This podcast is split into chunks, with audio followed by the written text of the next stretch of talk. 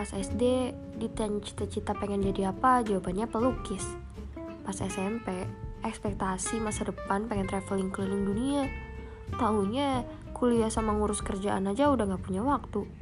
Hai semua, aku Siva. Salam kenal ya.